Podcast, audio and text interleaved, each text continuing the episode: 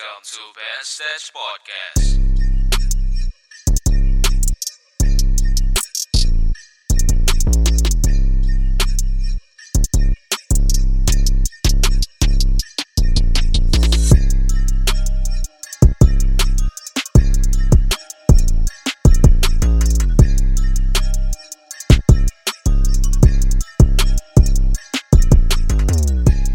Assalamualaikum warahmatullahi wabarakatuh. Halo teman-teman, balik lagi sama gue Om Ben di Ben Stage Podcast Di mana podcast ini akan membahas tentang hal-hal yang bersifat kreatif Personal management dan pengembangan diri terutama untuk anak muda-mudi nih. Nah jadi teman-teman yang pengen belajar bagaimana memanage waktu, memanage keuangan, memanage diri agar berkembang lebih baik gitu ya Ingin keluar dari zona kaum rebahan menjadi kaum yang tidak rebahan. Nah, tepat sekali mendengar Stage Podcast.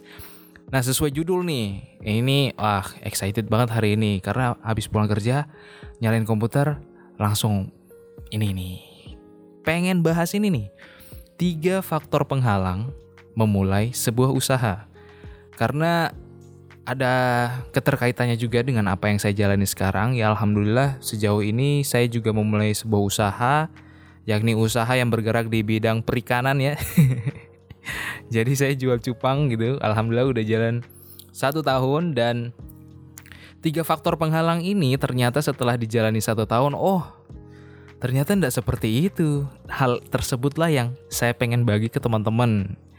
Karena ya sadar atau tidak, tuntutan hidup yang semakin lama makin meningkat tuh memang nyata gitu ya. Cepat atau lambat kita bakal sadar bahwa nyari duit itu nggak gampang. Jadi solusinya apa? Ya, solusinya untuk bisa dapat income ya tentu dengan bekerja atau yang kedua dengan usaha. Nah, beberapa hal yang saya alami sebelum memulai usaha tuh cukup apa ya? Cukup mengganggu pikiran gitu. Jadi overthinking sampai akhirnya ya terobos aja lah gitu ya. Nah berdasarkan pengalaman gue pribadi di di momen tersebut, nah gue rangkum tiga faktor utama yang paling penting yang sangat-sangat mengganggu ya untuk memulai sebuah usaha yang teman-teman mungkin bisa overcome agar tidak terlalu terlalu overthinking seperti yang saya lakukan dulu gitu. Faktor yang pertama nih adalah takut yang gak jelas gitu. Artinya takut gak jelas itu kayak misalnya posisi saat ini kita ngerasa mungkin kita belum bekerja, kemudian menunggu lowongan kerja itu lama banget, atau mungkin teman-teman yang sudah bekerja tapi belum puas dengan hasilnya karena tidak menutupi kebutuhan sehari-hari misalnya, teman-teman muncullah ide untuk memulai sebuah usaha. Nah kemudian oke, okay, gue mau usaha di bidang kuliner misalnya. Nah ketika udah dapet tuh bidangnya apa, terus muncul lagi pikiran lain nih, pikiran lain, eh bentar bentar bentar, kuliner, kuliner misalnya bikin bikin apa? Misalnya pisang pisang lumpur misalnya, wah pisang lumpur kan udah banyak yang buat, nanti nggak laku ya, nanti, aduh, apa ya, apa ya, kembali lagi nggak jadi gitu. malah nggak jadi nanti setelah nggak jadi besoknya besoknya besoknya sadar nggak nggak punya income mikir lagi nah itu yang namanya ketakutan yang berputar-putar gitu Memang usaha itu butuh proses dan juga memerlukan modal, tapi yang jauh lebih penting adalah keberanian dari teman-teman sekalian. Gagal itu udah pasti, udah pasti. Jadi kita nih pemula nih. Sekalipun kita memiliki mentor yang hebat gitu ya, misalnya mentormu siapa ya kalau di sini ya? Misalnya Nadine Makarim misalnya, co-founder Gojek. Tapi kalau kamu nggak berani, itu sama aja gitu. Jadi kegagalan tuh pasti kita temui karena usaha itu polanya itu high risk high return gitu. Kalau di dalam saham ya kurang lebih kayak gitu. Jadi kalau kata Tokopedia nih mulai aja dulu. Jadi nggak usah overthinking. Mulai yang usaha yang sederhana-sederhana gitu. Itu poin pertama. Kemudian yang poin kedua, masih ada sangkut pautnya nih dengan poin yang pertama yaitu takut produk atau barang yang dijual tuh nggak laku.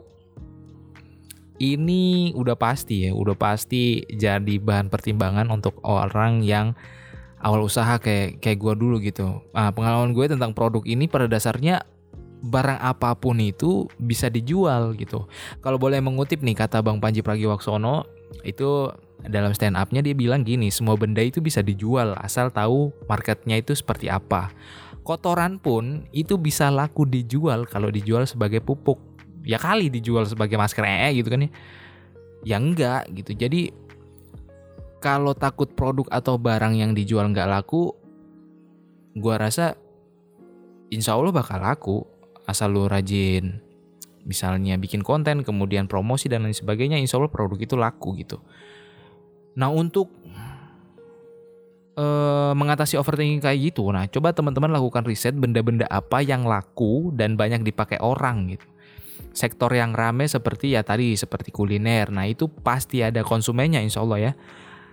Asal barang yang dijual baik, enak rasanya, kualitasnya bagus, nah insya Allah tuh jangan ragu barang lu tuh nggak laku tuh jangan ragu. Karena orang itu kalau gue pribadi ya, orang itu lebih memilih barang yang agak mahal dikit tapi bagus daripada barang yang biasa aja, tapi ketika dipakai tinggal buang-buang-buang.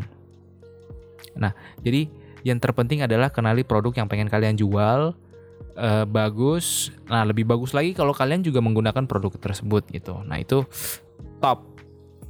Nah, faktor yang terakhir nih. Takut nggak ada waktu, Pak. Gini gini, gini Bambang uh, Allah Subhanahu wa taala nih menciptakan manusia di dalam dunia ini sebagai khalifah, sebagai pelindung, sebagai pengelola. Nah, dari kata pelindung, pengelola, nah itu kan bekerja tuh. Kalau misalnya takut nggak ada waktu, waktu itu dibuat bukan ditunggu men. Jadi kalau teman-teman sering ngeluh, oh nggak ada duit, sering ngeluh nggak punya pekerjaan ya ayo mari sama-sama gitu. Kita coba cari solusi gimana caranya gue dapat uang gue dapat income dengan apa yang gue punya saat ini gitu. Entah dari skill lu entah dari produk atau barang jualan lu keinginan itu harus tumbuh gitu. Dan lu jangan takut nggak ada waktu karena namanya usaha namanya kita hidup di dunia ini lelah capek itu sudah pasti gitu. Ibaratnya ketika kamu memilih untuk mendapatkan sesuatu yang lebih, kamu juga harus mengeluarkan secara lebih juga. Sorry. Jadi gitu, eh, nggak uh, ada di dunia ini ya.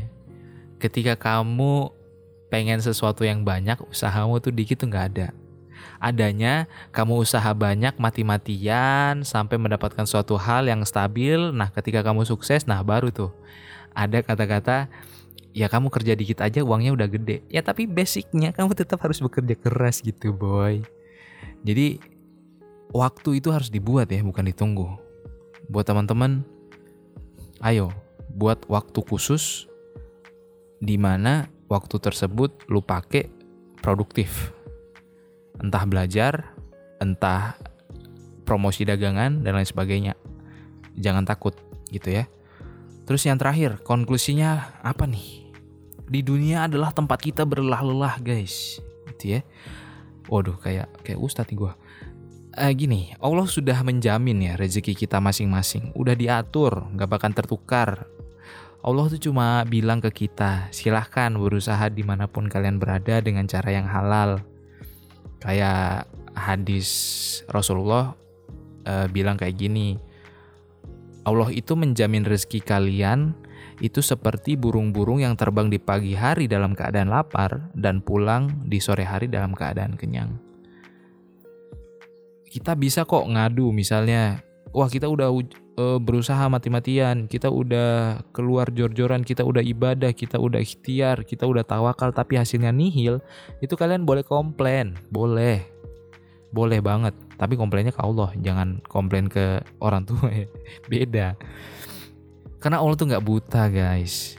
Jadi kayak kayak usaha gue gini cupang tuh dulu rame banget rame banget tapi makin ke sini makin ke sini harga mulai normal permintaan juga makin normal. Jadi ya dinikmatin aja gitu. Tapi alhamdulillah sejauh kita berusaha untuk promo sejauh kita rajin untuk merawat ikan insya Allah rezeki itu datang gitu. Jadi teman-teman kalau misalnya ragu takut mulai dengan usaha yang apa ya yang teman-teman rasa cocok ya. Bukan hanya misalnya produknya bermodalkan murah tetapi yang cocok buat teman-teman. Karena ketika teman-teman mengalami up and down gitu ya teman-teman masih masih semangat. Karena eh, panggilan hatinya teman-teman tuh di situ gitu.